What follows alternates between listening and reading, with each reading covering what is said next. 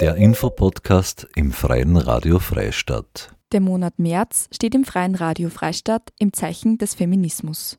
Dieser allumfassende Begriff beinhaltet mehr als nur vermeintliche Frauenthemen. Hierzu werden regelmäßig Begriffe erklärt, recherchiert von Magdalena Horn aus unterschiedlichen Quellen, redaktionell bearbeitet und vorgelesen von Marie-Therese Jahn. Weitere Informationen unter www.frf.at.